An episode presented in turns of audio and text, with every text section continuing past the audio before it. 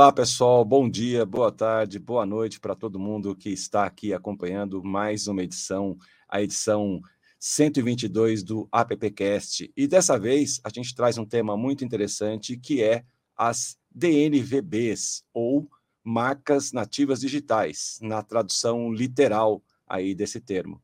As Digital Native Vertical Brands, marcas que já nascem no ambiente digital.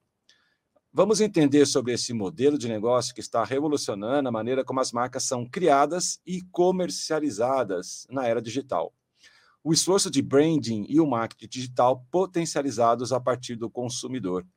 Nesse podcast, nós vamos discutir como as DNVBs estão mudando a indústria e desafiando as marcas tradicionais, a partir da cocriação e do planejamento para garantir uma eficaz presença digital quais são as vantagens e desvantagens desse modelo de negócio e como as DNVBs estão se diferenciando através de estratégias inovadoras de marketing e comunicação.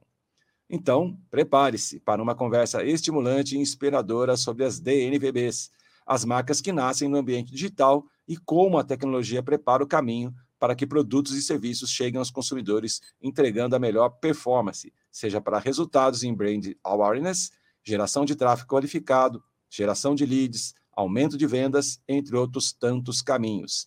A era digital possibilita para a comunicação um capítulo especial dedicado à maneira como as marcas são criadas e comercializadas na era digital.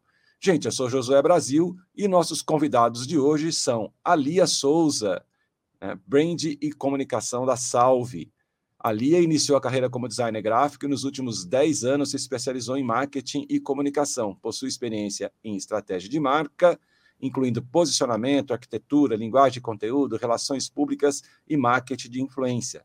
Já trabalhou também na comunicação da Mary Kay Global. Tudo bem, Lia? Bem-vinda. Tudo bem, bom dia, Josué. Obrigada. Muito bom dia.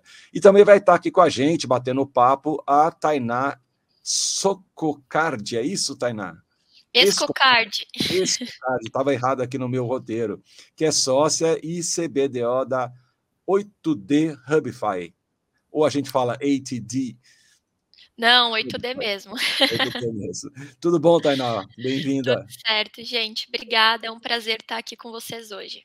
Muito bom. E também vai estar aqui conosco, estará aqui conosco, né? Estarão aqui conosco, melhor dizendo, o Adão Casares, da PP Brasil. Tudo bom, Adão? Alô, bom dia, boa tarde, boa noite. Alô, Opa, bom dia, sim, boa né? tarde, boa noite. Tema, tema interessante. E também com a gente hoje a Karine Cardoso, lá da PP Vitória. Tudo bem, Karine? Ei, Josué, tudo bem com vocês? Tudo bom, meninas? Tudo bem, Adão? Prazer imenso, tá? Participar com vocês. Bom, gente, vamos lá, vamos começar nosso papo aqui, né? É, e eu vou passar para a Karine, para que ela inicie aí e faça a primeira pergunta para as nossas convidadas. Josué, isso é um presente, porque eu vou fazer pergunta para uma representante de uma marca que eu sou muito fã. Lia, sou muito fã da Salve, sou muito fã do trabalho que vocês fazem com a marca, tá? E aí vou fazer a primeira pergunta para você. É, fale, por favor, o papel das redes sociais na estratégia de marketing das marcas nativas digitais. Como que a Salve vive isso? É, claro, é, eu acho que o papel das redes é fundamental. O que o que deixa a gente um pouco assim, é muito é, frenético no dia a dia, né? Porque hoje em dia não se faz mais, mais nada sem, sem rede social. Mas eu acho muito importante a marca construir é, um, a sua identidade ali, a sua ter o seu DNA, né? No caso de Salve, de Contemgrama, é, tem uma, uma comunidade muito bem engajada, né? Então, como que, que as, as marcas mapeiam essa comunidade e trazem essa comunidade é, para a estratégia de redes sociais, para a gente aproveitar cada canal, é, cada plataforma, é, para a gente. Desculpa, gente, me enrolei. Mas é para a gente tirar o melhor de cada plataforma, de cada, de cada rede, usando o melhor é, criador, enfim, o melhor é, cliente ali para a estratégia, né? É, então, é muito importante não, não deixar tudo no mesmo bolo. Então, não considerar que a mesma estratégia de Instagram tem que ser a mesma de TikTok, que tem que ser a mesma de Be Real e, e assim vai, né? Acho que é muito importante você identificar a sua comunidade em cada em cada plataforma e extrair o melhor dela para que se construa uma estratégia de rede social consistente, né?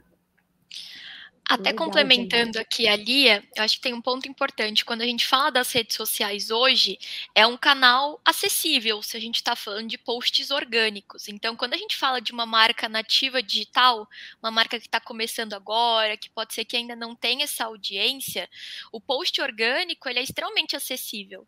Né? Então, qualquer um pode ir lá, postar, fazer e começar. O que vai diferenciar uma empresa que vai ter sucesso dentro dessa estratégia e uma outra que às vezes vai precisar de um tempo maior para criar uma e trilhar uma estratégia de sucesso aqui é a frequência, a autenticidade, a autenticidade, como a marca consegue desenvolver dentro desse canal uma estratégia que conecte com quem quer comprar aquele produto ou serviço que ela está vendendo. Então, eu acho que em um primeiro momento, quando a gente olha esse canal, é a acessibilidade que a gente está falando aqui e o alto volume de pessoas que usam cada uma dessas redes, por exemplo, que a Lia trouxe. Então, você está aproveitando já dessas pessoas que estão nessa rede e você está conseguindo publicar e divulgar a sua marca ali também. Adãozinho, venha para a conversa. Tem alguma pergunta para as nossas convidadas? Eu tenho. Deixa eu. Eu fiquei estudando um pouco para tentar chegar ao alcance que vocês têm de, de, de marca digital, de, é, vertical. O sonho de toda marca vertical é virar marca horizontal um dia, tipo a 1, 2, 1, 2 3 milhas, que começou basicamente no digital e chegou uma hora, ela bateu no teto e ela teve que vir para o offline. Essa a estratégia? Toda marca vertical quer virar horizontal um dia? Vamos começar com a Tainá agora? Vamos lá. Olha, eu diria que não necessariamente é um processo que tem que vir de um lado para o outro, mas eu acho que sim, pode acontecer. A gente vê muita tendência hoje de algumas marcas nativas digitais começarem com um showroom, ou começar a vender os produtos em algumas lojas presenciais. Eu acho que é natural que se busque uh, múltiplos canais. Não é porque uma marca é nativa digital que obrigatoriamente ela precisa ter uma experiência única e exclusivamente digital. Acho que isso não é uma lei, não está escrito em pedra isso. Eu acho que é. sim, assim como as marcas tradicionais, né, elas estão querendo migrar e começar com comunicações digitais, uh, o movimento inverso ele também pode acontecer e tá tudo bem, não tem nenhum problema isso acontecer. Agora, se é um sonho ou se não, eu diria que cada modelo sabe ali quais são os seus canais que fazem sentido para o seu público-alvo. Se o meu público está no offline, eu preciso começar começar a estabelecer mais um ponto de conexão, maravilha, é lá que a marca deve estar. Tá. Mas tem que ser olhado muito mais o público. Então, onde está o meu público? Ele está no off, ele está no on? Qual rede ele está? Como que eu tenho que me comunicar com ele? Do que necessariamente ser uma obrigatoriedade de qualquer que seja o lado ou a horizontalidade da marca. Exatamente. É, e eu acho que tem um pouquinho do momento que a gente vive hoje, né? Assim, as pessoas estão procurando por experiências no offline, né? E como a Tainá disse, vai depender muito da audiência, do modelo de negócio. Então, por exemplo, maquiagem, é, a gente hoje identifica que se a pessoa não tiver um, um lugar para ela testar, para ela ver ali o acabamento do produto, para ela ter uma interação com o produto, ela não dificilmente uhum. ela vai definir naquele primeiro momento, né? Então, é, como que a gente aproxima esse produto do cliente, né? Então, em Salve, por exemplo, que é uma comunidade, extremamente digital, as pessoas querem na lojinha, as pessoas querem encontrar é, alguém, algum influenciador. Então, eu acho que não necessariamente é um, um sonho, mas eu acho que é necessário. Assim como eu acredito que ações no offline não sustentam sozinhas, eu acho que ações no digital também não sustentam sozinhas. Obrigado. A gente está falando, então. Desculpe, o Adão queria falar alguma coisa? Não, não, só estou agradecendo as meninas, muito bom. É, então, a gente está falando, então, de verdade nessa construção de um ambiente digital, não é isso, meninas? Um ambiente em que é, as marcas ali vão transitar entre o ambiente digital e o ambiente físico, uhum. independente delas terem nascido digitais ou nascido offline, seria isso. Vocês Exato. entendem que, a, que, é mandatório daqui para frente esse, essa omnicanalidade, essa coisa do digital, né? O, o físico Sim. mais o digital, seria isso. É, eu, não, eu não gosto muito de dizer que nada é obrigatório, né? Mas eu acho que sim, as marcas elas têm que entender o comportamento do seu público e estar tá presente onde ele está. Se ele está ali, ela tem que estar tá também, porque senão a gente vai ter baixo volume de venda a longo prazo ou até uma estagnação. Poxa, se minha marca é digital e eu já estou em todos os canais digitais e eu tenho um percentual de venda X, se eu quero expandir o digital ele tem em um determinado momento um limite se você já está ali. Então, pô, se você quer expandir, você tem que pensar outros canais, seja o offline aqui como uma solução, por exemplo. Lia, e quer aí... complementar? Oh, desculpa, hein? Karine, vamos lá, vem para a conversa. Seguinte, a pessoa fica nervosa aqui, querendo logo ser chamada para a conversa, tá? Esse que é o negócio. Meninas, vocês são incríveis, mas é, falem um pouquinho é, dessa característica que tem também das marcas nativas digitais de serem construídas coletivamente, colaborativamente. Né? A Salve tem muito disso, de, da cocriação é, eu vejo que essa é uma característica muito forte nas marcas nativas digitais, até porque você está num ambiente que as pessoas participam o tempo todo, né? não é mais só da empresa para né, o consumidor, é consumidor com consumidor, consumidor com empresa, empresa com consumidor. E aí entra o desafio de se entender muito bem quem eu sou nessa roda maluca, né? Que marca eu sou, e fazer planejamento, né, Tainá, nesse contexto todo. E aí, como é que entra essa relação de incluir coletivamente, planejar cada dia, né, um pouco, entendendo que planejamento se muda, se faz de novo junto? Contem um pouquinho dessa experiência de vocês nesse sentido de, de fazer coletivo, planejando de forma assertiva. Quem vai começar?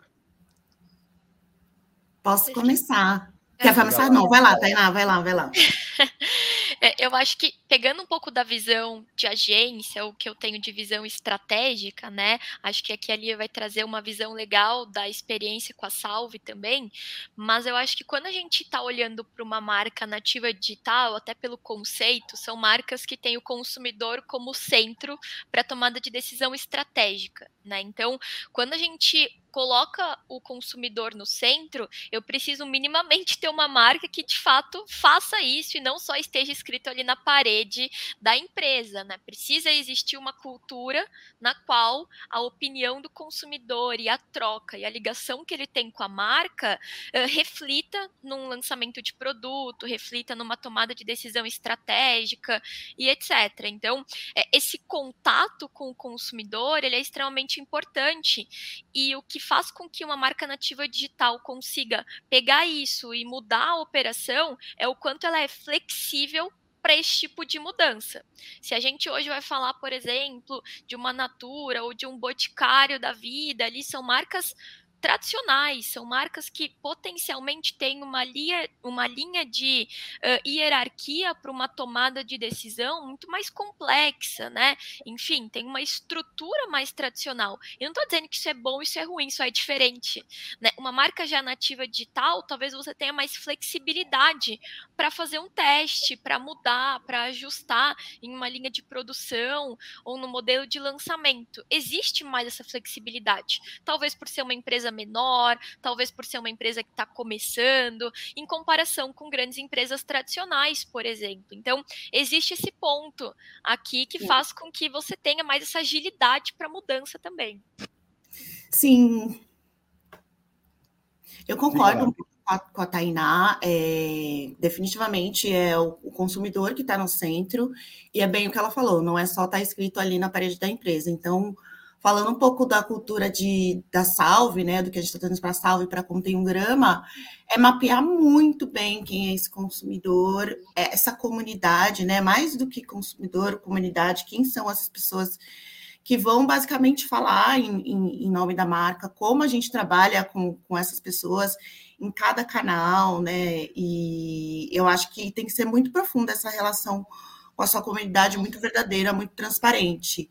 E eu acho, eu trago até um pouco das empresas tradicionais aqui, Tainá, eu concordo com você que as maiores são um pouco mais é, engessadas na hora de tomar decisão, né? É todo um processo, é muita hierarquia. Mas, por exemplo, a Mary Kay tem um senso de comunidade e uma construção de comunidade muito forte.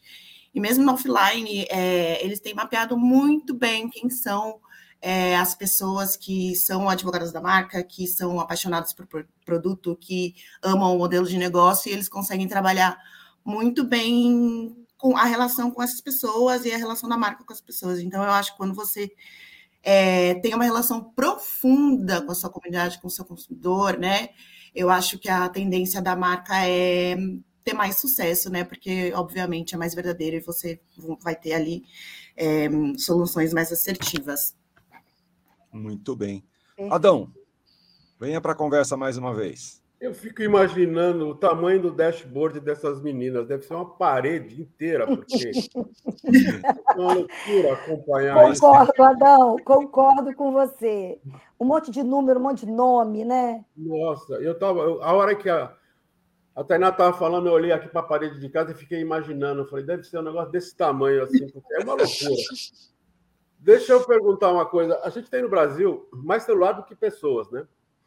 E eu eu estava estudando um pouco né, um, os cases, lendo sobre isso, fazendo minha lição de casa que a Mariana mandou. Ah, o segmento de apostas, bet, que é basicamente efetuado no digital, não trabalha o digital. É alguma legislação, é alguma coisa que acontece? Que eu vejo o offline forrado de bet aqui, bet ali, bet aqui, aposta. Só que a base dele, ele nasceu no digital, né? Ele não trabalha digital? É alguma legislação? Como é que funciona Sim, no Brasil é proibido fazer campanha de aposta. Uhum. Então, existe uma legislação para isso, tem que tomar muito cuidado com as comunicações, assim como comunicação de escritório de advocacia, que também tem uma série de legislações para isso, o segmento de aposta é a mesma coisa. Não sabia. É, eu também não conhecia. Né? E a gente, o, o, Adão falou bem, né? A gente está aí, a gente acompanha a TV, tanto a aberta e a fechada, a gente está aí sendo bombardeado pelas empresas de apostas. Né? É, deixa eu emendar uma pergunta aqui, que eu acho que tem um, um, A gente já esbarrou nesse assunto, mas é o seguinte: a gente estava falando dessa questão aí do ambiente físico, ambiente digital, mesmo para as empresas que são nativas digitais. E eu queria ver com, principalmente com a Lia, mas depois a, a Tainá pode complementar, Existem alguns momentos específicos que vocês entendem que são mais pontuais para as ações presenciais, as ações offline? Quando que isso acontece? Por exemplo, é no lançamento de um produto, lançamento de uma nova campanha, é, ou quando vocês sentem necessidade de fazer uma ativação de marcas? Fala um pouquinho sobre isso. Quando que vocês sentem que estrategicamente é o momento adequado para fazer ou trazer a experiência para o mundo físico? Lia. Falando um pouquinho no caso de Contém, por exemplo, Contém Magama, a gente lançou e a gente sentiu muita necessidade de trazer é, o lançamento de marca, de deixar uma pop-up store, uma pop-up store para as pessoas irem pegarem produto, é, de trazer eventos com influenciadores para as pessoas trocarem ideia também sobre a marca, enfim. Então, eu acho que esses momentos são super estratégicos, lançamento de marca, lançamento de produto. E também, como muito dentro da cultura de salve, a gente tem momentos planejados o tempo todo, o ano inteiro, com a comunidade. Então, é, para a gente é muito importante ter é, essa, esse contato físico também, é o que eu falei. É, é tudo um complemento, né? Não é, sai do digital, conhece no digital, mas aprofunda para o físico e muito em períodos muito certeiros, né, com a comunidade, mas também em período muito estratégico de lançamento, produto, etc., como eu disse. Tainá. Eu acho que é isso. A Lia trouxe de maneira bem explanada esse modelo, e eu acho que tudo que você tem que olhar é o quanto essa estratégia vai agregar. Vamos pensar assim, né? Vamos lá, vou complementar aqui essa pergunta, abrindo um pouco o horizonte, talvez. Quando a gente fala de uma marca nativa digital, a maior parte delas tem um budget extremamente reduzido que são as marcas que estão começando agora, que, enfim, estão começando nativas digitais. Hoje, quando a gente olha para a Salve ou contém uma grama, principalmente a Salve, já é uma marca um pouco maior, é uma marca super reconhecida, tem uma autoridade de mercado, construiu a sua autoridade de mercado uhum. ao longo de anos ali no mercado. então, hoje, talvez dentro do budget da Salve já exista uma parte dele que é focado nesse tipo de evento para atrelar, para agregar, para estar tá mais próximo da sua comunidade etc. Se a gente está falando de uma marca que é esse budget ele é ainda bem reduzido e é preciso você optar onde vá colocá-lo enfim, é muito importante você entender o quanto aquele evento de fato vai agregar para o KPI principal da empresa. Se eu estou falando que o meu KPI principal esse ano é faturamento, ou se eu estou falando que o meu KPI principal esse ano é o volume de vendas na região sudeste, que seja, né? Aquele evento, ele vai mexer esse ponteiro? Ele não vai, porque eu acho que no final essa tomada de decisão ela tem que ser baseada em algum tipo de número ou algum tipo de expectativa que se tem com essa iniciativa. Então, acho que no final é isso. Muito bom. Karine, volte aqui para conversar conosco. Manda uma pergunta para as nossas convidadas. Ouvindo a Tainá, eu fico pensando assim, que não é sobre estar ou não ali, né, num ponto de venda ou numa estratégia no TikTok. É você realmente pensar se aquilo está expressando o que a marca quer expressar né? E se uhum. você está promovendo experiência, né? E aí eu queria ouvir vocês um pouquinho nesse sentido dessa promoção de experiência. É, é, como que se dá esse, esse processo é, da promoção é, da experiência com a marca? A Salve era uma marca que estava só no ambiente digital, que as vendas muitas eram feitas por e-mail marketing, né? E agora ela está lá na farmácia, no mainstream da, da gôndola né, de uma rede grande de farmácia. E, e, e como é que, que, se dá, precisa-se se manter a experiência, seja no, no, no, vídeo do TikTok, seja na parceria com influencer, seja no conteúdo e seja na, na, na gôndola da farmácia. Como é que é esse, esse processo aí dessa construção de experiência? Quero ouvir a Lia e quero ouvir também a Tainá, a partir da experiência dela né, na agência, que riquíssima. É, a experiência é basicamente acompanha todo o processo, né? Então, desde que a pessoa é impactada por um post no Instagram, ou desde que ela seja, como você falou, impactada por um por e-mail marketing, a experiência dela começa, né? O que salve, né? Que ainda é uma marca de cosmético, de dermocosmético, enfim, que você ainda você precisa descrever muito, né? Ali no digital é, falar muito sobre o produto, deixa encantar muito a pessoa para ela, que ela, para que ela possa ir até um ponto de venda conhecer a marca, porque ela quer pegar, ela quer ver a caixinha, né? É, eu, falando especificamente de salve, a gente tem uma estratégia aí de mimos também que acabou viralizando, então as pessoas querem colecionar os mimos, né? Então, ao longo da jornada ali dela de experiência, do contato dela com a marca, ela vai colecionando esses mimos é, em que momento ela ganha esses mimos, né? Como que a gente leva as pessoas para o ponto de venda? Eu acho que um ponto importante também de salve é como elas se conectam com, com a persona da, da empresa, né? Então, no caso, é, a Júlia Petit, né, que é, que é dona da empresa, que é CEO da empresa, como que a gente também consegue proporcionar uma experiência desse cliente com a, com a Júlia, enfim é, é um conjunto, é um caminho, assim, né? Em cada momento da jornada, ele vai ter ali uma, uma, um contato com a marca e a gente trabalha para que seja positivo, né? E Ai, que eu ia falar, gente? Esqueci, perdi o fio aqui, mas basicamente é isso. Olha, aí no meio disso tudo tem a comunidade, né? Que está ali cobrando, está ali falando, está ali pedindo, está ali sugerindo, né? Exatamente, o tempo todo, né? Foi o que eu falei, assim, comunidade é a nossa é o coração da empresa, então o tempo todo eles estão pedir, é, desenvolvendo produtos novos, é, é, bem, muito, muito bem trazido, Karine, é muito bem colocado. É, a gente começa com a comunidade lá atrás, né? Então, existe esse, esse público que constrói os produtos junto com a marca, que opina, que, que conta das suas necessidades, então é, é a experiência é muito importante. E eu acho que a gente tem que usar a experiência também para facilitar a vida do, do consumidor, né? Então, como que a gente entrega um produto mais rápido para ele, né? Tudo isso é experiência, né? Como que a gente como que a gente faz uma devolução rápida, como que a gente atende uma necessidade ali, uma reclamação muito rápido, eu acho que isso também é experiência e conta muito, né? Antes de passar para treinar, eu acho que é um pouco dessa questão de diminuir os pontos de, de fricção, né? De você é, eliminar ou, ou, diminuir razoavelmente aqueles pontos de fricção, ou seja, qualquer probleminha ali que o cliente possa ter dentro da, da jornada, dentro da experiência. E já pra, passando aqui para a Tainá, e já aproveitando para emendar uma perguntinha que tem a ver com o que a gente estava falando. Tecnologia ajuda a construir uhum. essa melhor relação? E como que a gente pode aplicar a tecnologia para eliminar esses pontos de atrito? Fala um pouquinho sobre isso também, Tainá. Maravilha. Eu ia trazer esse ponto já da tecnologia, ele estava anotado aqui já. Eu acho que quando a gente fala sobre experiência, né, naturalmente, se a gente fala de uma marca nativa digital, a gente precisa atrelar isso a tecnologias que ajudem dentro desse processo. Então, vou trazer um exemplo aqui.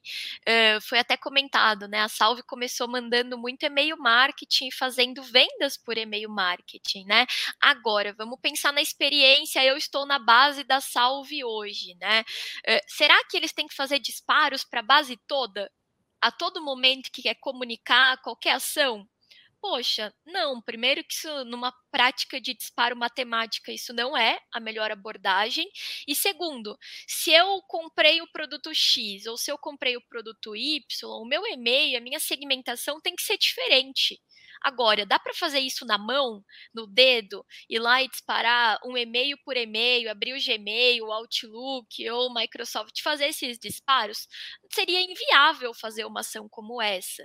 Então, a gente traz a tecnologia aqui. Então, poxa, buscar uma ferramenta que consiga ajudar a fazer essa segmentação, que isso tenha algum tipo de racional de dados por trás. Isso é só o exemplo do e-mail.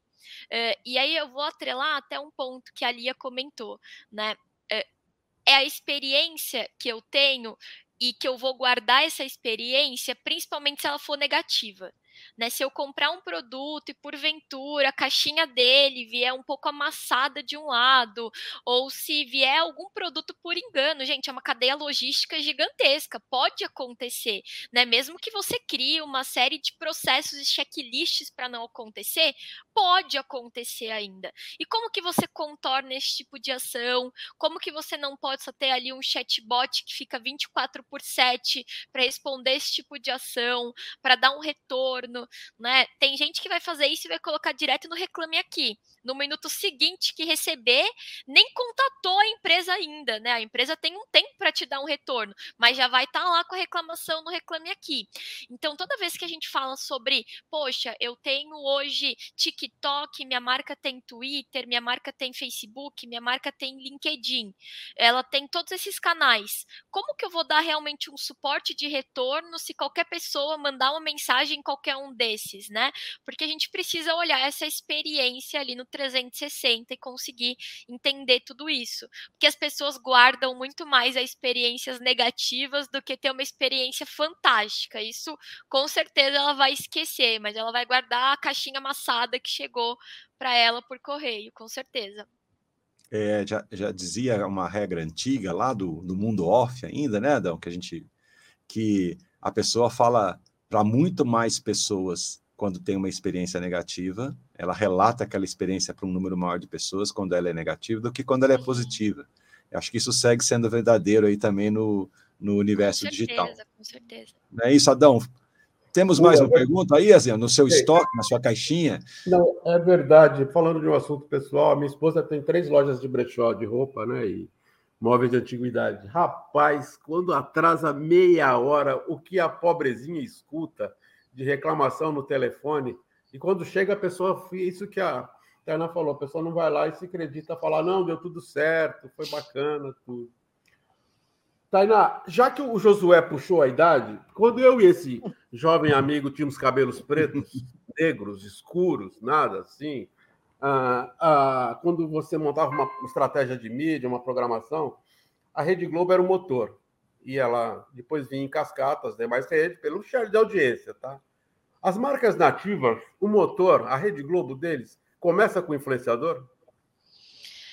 Olha, eu diria que depende muito do segmento que a gente está falando aqui da empresa. Né? Quando a gente olha uma marca nativa digital, não necessariamente todas tenham que ser B2C. A gente tem marcas nativas digitais que são B2B. E aí, nesse caso, talvez o influenciador não tenha tanta força de impacto. Agora, quando eu falo de uma marca nativa digital, como a Salve, por exemplo, ou como Vic Botê, ou como diversas outras marcas, como uh, a marca da Boca Rosa, né, Boca Rosa Beauty, etc., são marcas que nasceram a partir da figura pública de um influenciador.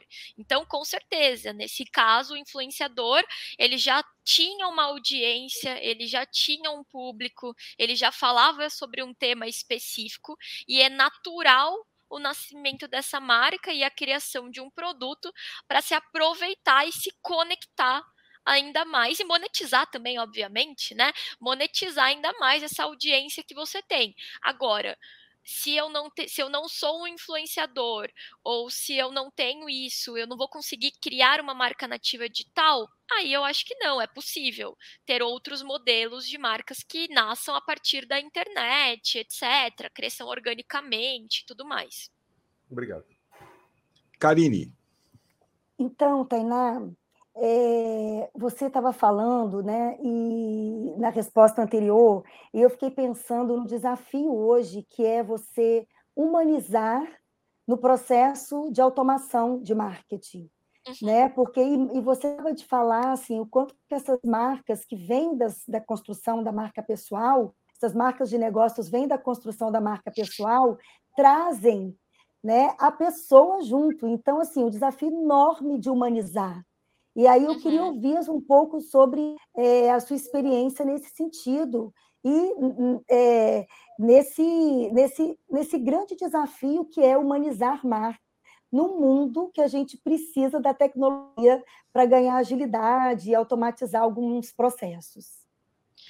Eu acho que, vamos lá, Vamos pegar um exemplo aqui, né? Se a gente estivesse falando hoje da Boca Rosa Beauty e a Bianca Andrade que tivesse que escrever todos os e-mails ou responder todos os posts e publicar absolutamente tudo, poxa, isso é escalável para o negócio? Não é. Tudo ia ficar em uma pessoa só. Então, não dá para ela fazer tudo. Ela tem uma equipe gigantesca hoje que está por trás da marca.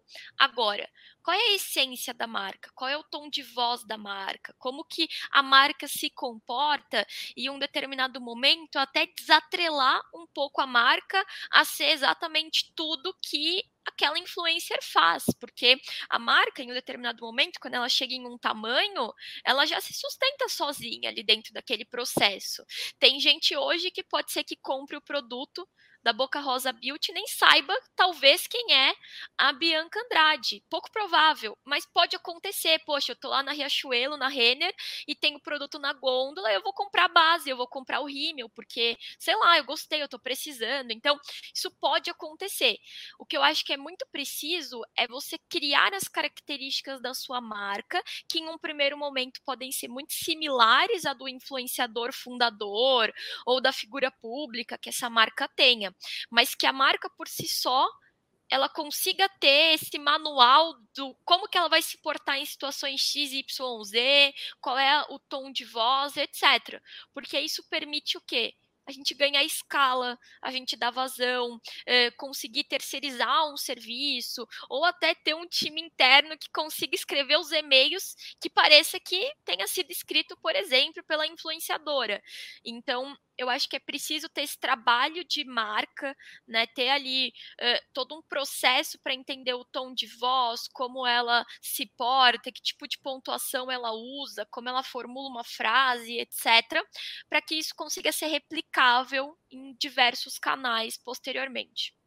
O Tainá, e, e é, a partir de, do que você acabou de dizer, eu fico imaginando. É, também já tive agência de propaganda, o Adão já teve experiência aí em agências né, é, super importantes do mercado, mas eu fico imaginando, por exemplo, né, é, porque eu leciono sobre isso, então eu falo, você precisa de um guia de alinhamento, você precisa deixar muito uhum. bem é, alinhado com uma equipe, né, a questão do tom de voz, de como responder em determinada situação, em determinada outra.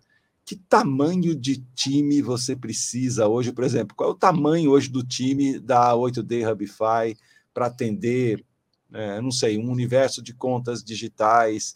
Como que é isso? Porque eu fico imaginando, assim como o Adão disse lá do. que seja uma loucura isso, né? Até pela velocidade de interações, quantidade de interações. Como que é isso, né? Fala um pouquinho até do tamanho da operação de vocês, para a gente Legal. ter uma noção de como é esse universo, porque para mim, eu acho que assim como para o Adão, que vemos mais desse universo off, parece um mundo assustador. Eu acho que a tecnologia encurta muitos caminhos aqui Tá, José? Então é como a gente consegue usar a tecnologia a nosso favor para conseguir ter esses processos e etc. Mas falando um pouco sobre a operação da 8D Hubify, né? Acabamos de passar por um processo de fusão que foi lançado ao mercado na quarta-feira passada e agora a gente está com um time aí de mais de 100 pessoas dentro da agência. A gente atende uns 80 clientes, então é, eu tenho alguns clientes que têm recursos totalmente dedicados, então tem um time só para ele, e eu tenho outros que contratam por horas e aí repartem esses recursos. Eu acho que dentro de um processo, quando a gente fala em trazer um terceiro ou trazer ali um fornecedor, né, para auxiliar dentro de alguma dessas frentes que a gente falou aqui, é muito importante entender no dia a dia que assim a agência ela não vai postar ou publicar nada sem autorização, sem a validação ou sem o ok do cliente cliente. Então, é um processo sempre a quatro mãos. A ideia vai surgir em conjunto, a elaboração vai ser feita por um ou por outro, mas para uma publicação final vai existir um processo de aprovação. E nesse processo de aprovação, inclusive se eu comecei a trabalhar com um cliente hoje, talvez ele me peça muito mais refações do que ele vai me pedir daqui dois meses porque eu já vou ter entendido o que, que ele olha num processo de aprovação, eu vou ter entendido o que, que é importante para ele. Então, é uma curva de crescimento também, né? Não é vou contratar uma agência hoje ou um fornecedor e a minha expectativa vai ser ali em cima, como se esse fornecedor tivesse aqui dentro, na mesma sala que eu estou sentado na minha empresa não vai acontecer isso, né? Precisa ter um onboarding, precisa ter um momento ali de de fato ter uma profundidade maior dentro da empresa, conhecer mais o cliente, mas é no mês a mês, no dia a dia, que essa conexão ela vai se tornando mais forte, as ações vão sendo mais fluidas, é um processo de adaptação. Muito, muito legal. Karine, temos mais questões aí na sua caixinha? Então, é, na minha caixinha é, entrou agora a, a, a Tainá falou uma coisa super legal, Josué e Adão, que é a questão de se ter um tempo e um processo para você aprender com o cliente, né? E o cliente aprender com você, e aí a agência quanto o cliente fazerem juntos. E às vezes, nesse universo digital, a gente vê um imediatismo muito forte e um discurso Isso né, por parte das empresas que às vezes não têm tanta experiência, é, nem orçamento, não tem às vezes equipe de marketing estruturada e querendo rápido, né? Acreditando em fórmulas mágicas, querendo um retorno rápido, e não acontece isso, porque precisa se ter o processo de amadurecimento, tanto de mercado, quanto de marca, quanto de parceria com a agência para comunicação. Então, eu, eu adorei essa fala da Tainá, é, que precisa deste processo, né? Que precisa, e, e como precisa desse processo, precisa desse tempo de decantar essa parceria né, entre agência, cliente e os testes que, que a gente vai fazendo junto é, em relação às ferramentas que são utilizadas. Né? E fica muito melhor quando você tem uma estratégia de marca né, Tainá? Que é a sua fala sobre tom de voz, sobre personalidade de marca, sobre posicionamento. Exato, exato. Eu acho até que, de um ponto que você comentou aqui, uh, é super importante quando a gente fala desse alinhamento, né, desse tempo de maturação, uh, você definir qual é o número que a gente está olhando para sair um pouco do eu gostei ou eu não gostei, para ir eu não gostei por conta disso ou daquilo, ou eu não estou contente com o número X que vocês trouxeram, e não ficar algo num quesito único exclusivamente experiencial, né? Poxa, eu não estou gostando, mas você não está gostando do quê? Para se passar um feedback e que seja construída uma recuperação em relação a esse ponto, né? Às vezes é só uma mudança pequena que você não precisa trocar todo parceiro ou todo o tempo que você já tem com ele, é como você constrói esse relacional também, o quanto que né, a agência e o cliente eles estão dispostos a fazer aquilo dar certo. Eu brinco que é, tá cada vez mais parecido com relacionamento, né? Que é esse processo de fornecedor, agência, empresa e tudo mais. Então, isso é muito importante ser levado em conta, porque o que acontece no mercado hoje? A gente tem muitos players, eu diria que tem a cada uma esquina você consegue achar algum profissional de tráfego ou uma agência que está começando. Pulverizou muito esse mercado com a pandemia e afins, né? Quando a gente olha Uh, muitos profissionais autônomos hoje que começam a trabalhar com isso, que estão ganhando espaço e tudo mais, pulverizam o mercado. E aí as empresas elas fazem o que dentro desse processo? Eu contratei um, fiquei dois meses, não trouxe o número que eu queria, eu vou contratar outro, eu vou ficar mais dois meses.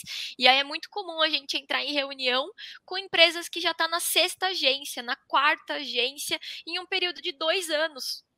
É, quando eu nem vou entrar ao mérito se aquelas seis agências eram boas ou ruins, mas elas não tiveram um tempo suficiente para conseguir mostrar o seu resultado.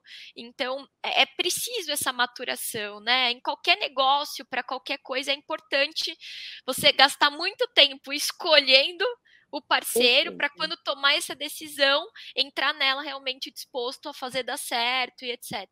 Construir junto, né? Exato.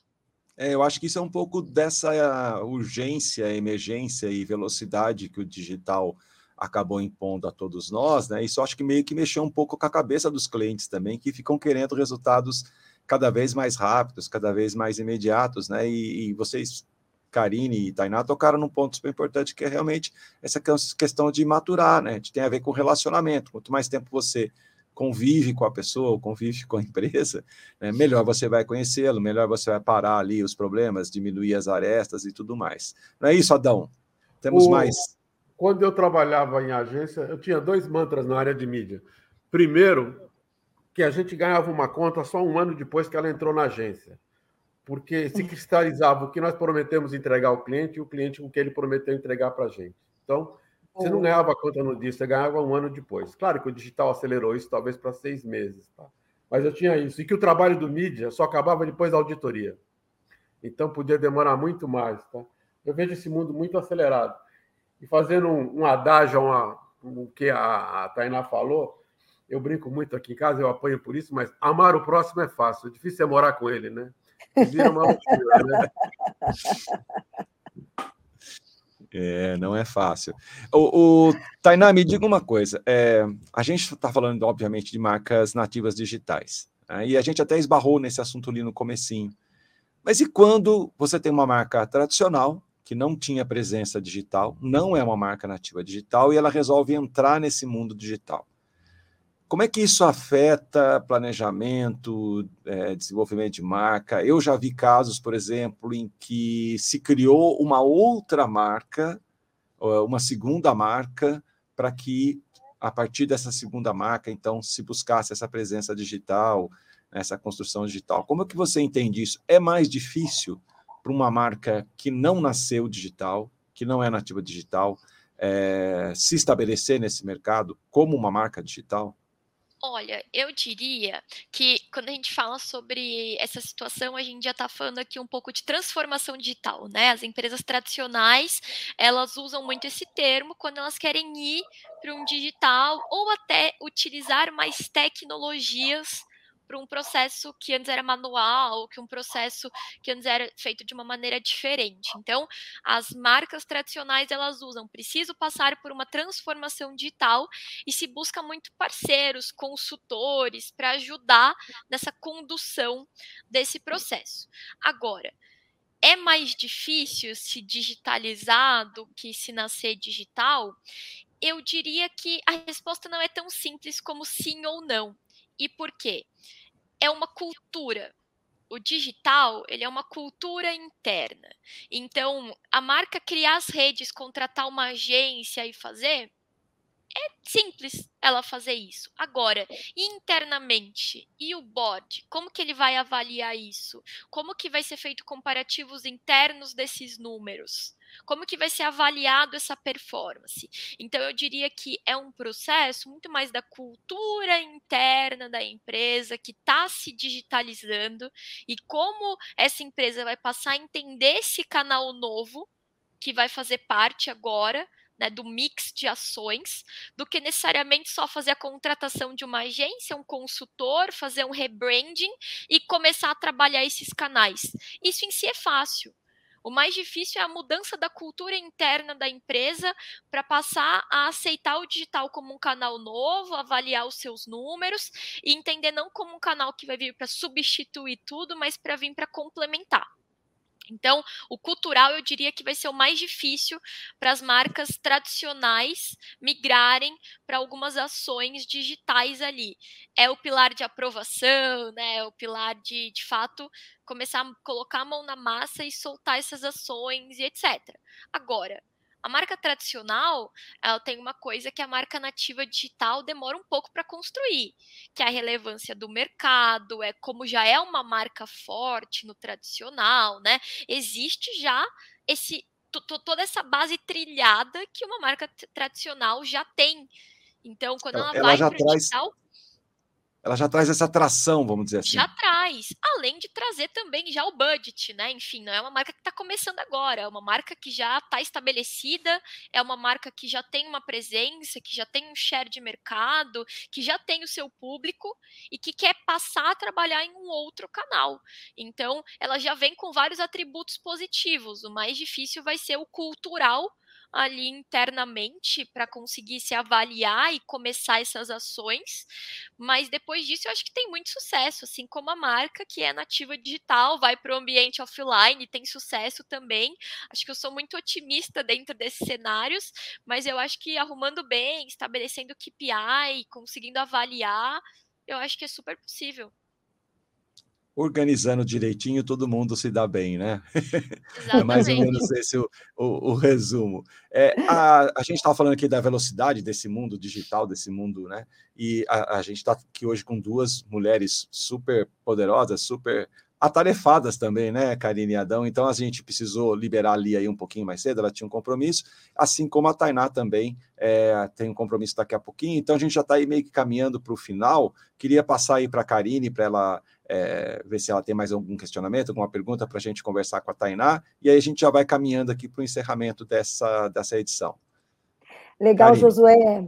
Então já vou aproveitar para agradecer o convite né, para estar aqui com vocês. Aprendi bastante com o Tainá e com Lia. São duas jovens incríveis, de fato poderosas. Parabéns pela fusão, Tainá. E eu, a minha pergunta, na verdade, é um pedido. Eu queria que você deixasse uma mensagem para o futuro publicitário, o futuro profissional de marketing digital. Né? Que mensagem que você gostaria de deixar para esses jovens que vão daqui a pouco estar aí com você na 8D? Olha, eu acho que quando a gente fala sempre da publicidade, né? Eu me formei em 2018 na faculdade. E grande parte do que eu aprendi em 2018 já mudou principalmente quando a gente está falando digital, porque muda muito rápido. Quando eu me formei, não tinha uma série de redes sociais que hoje já surgiram e que já funcionam e que já tem um público e que já faz sentido. Não tinha TikTok quando eu me formei na faculdade. Isso que eu me formei em 2018, gente. É tipo super recente e as mudanças são muito rápidas. Então eu diria que quando a gente fala hoje de segmento de publicidade e de marketing, se acomodar não é uma opção se você quer ter sucesso dentro da profissão. Você precisa estar tá constantemente se atualizando. Não é só o médico agora que não para de estudar depois que se forma, né? Eu acho que em grande parte das profissões é preciso você sim continuar estudando e sempre ter ali a humildade de saber que a gente não sabe tudo sobre nada e que a gente precisa estar tá trocando, participar de fóruns e de ambientes que te tragam essa inovação porque isso é muito importante para você aconselhar uma empresa sendo uma agência, para você ter um benchmarking de mercado na sua empresa. Isso é muito importante. Maravilha, Adão. Tainá, obrigada. Desculpa, Karine. Manda aí, vamos para o nosso encerramento. Eu agradeço, Tainá e Lia, e eu vou dizer assim: como disse Karine, não só aprendi aqui, como essas duas jovens me obrigaram a aprender antes, que eu fiquei uns três dias mergulhado nesse universo, né? Para não fazer feio, né? Pô, então, eu é. agradeço Estou muito feliz, entregando um belo programa, maravilhoso. Muito bom. É, então, queria também aqui agradecer a presença da Lia e da Tainá. Acho que todos nós, como disse, né, tanto Adão quanto Karine, aprendemos bastante. E acho que esse é um tema extremamente relevante. E a gente vai então fechando aqui esse AppCast de número, deixa eu ver aqui para não errar, porque senão o Lupe vai ficar bravo comigo. Estou né? aqui hoje fazendo as vezes do Alexandre Lupe, que está lá no Rio de Janeiro, né? segundo Adão Casares, tomando algumas geladinhas, enquanto a gente está aqui trabalhando, né? Dando um duro Exatamente. danado. Exatamente. Tá aqui, esse é o episódio número 122 do AppCast. Então, muito obrigado, Tainá, pela presença e Obrigada, pelos ensinamentos. Gente. A Lia, que precisou sair um pouquinho mais cedo. Karine, muito bom participar junto com você. E o Adão, que está sempre aí com a gente, estamos sempre juntos. Adão, grande abraço, grande abraço para todo mundo. E é isso, gente. Está entregue aí a edição 122 do AppCast. Valeu, grande abraço a todos. Abraço. Abração, Obrigado. bom dia, gente. Obrigada, boa tarde, tchau. boa noite. Tchau.